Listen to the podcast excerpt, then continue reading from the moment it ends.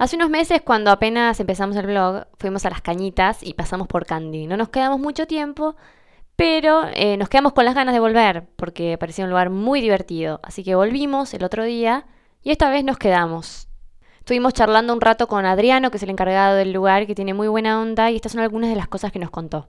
Adriano, ¿cuál es el día de la semana que recomendás venir a este bar? Jueves, viernes y sábado. Qué les, qué les dirías a la gente para que venga a Candy? Porque vienen chicas a hacerme encuestas divinas. Ah, Como se darán cuenta por la grabación, la música está muy fuerte, es un lugar grande, divertido, con mucho movimiento de gente.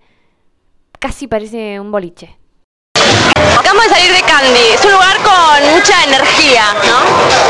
Gente, mucha música. No para.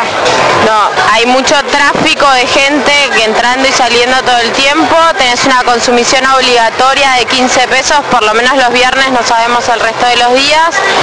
Los tragos rondan entre los 10 y 15 pesos y la cerveza entre 8 y 10 pesos.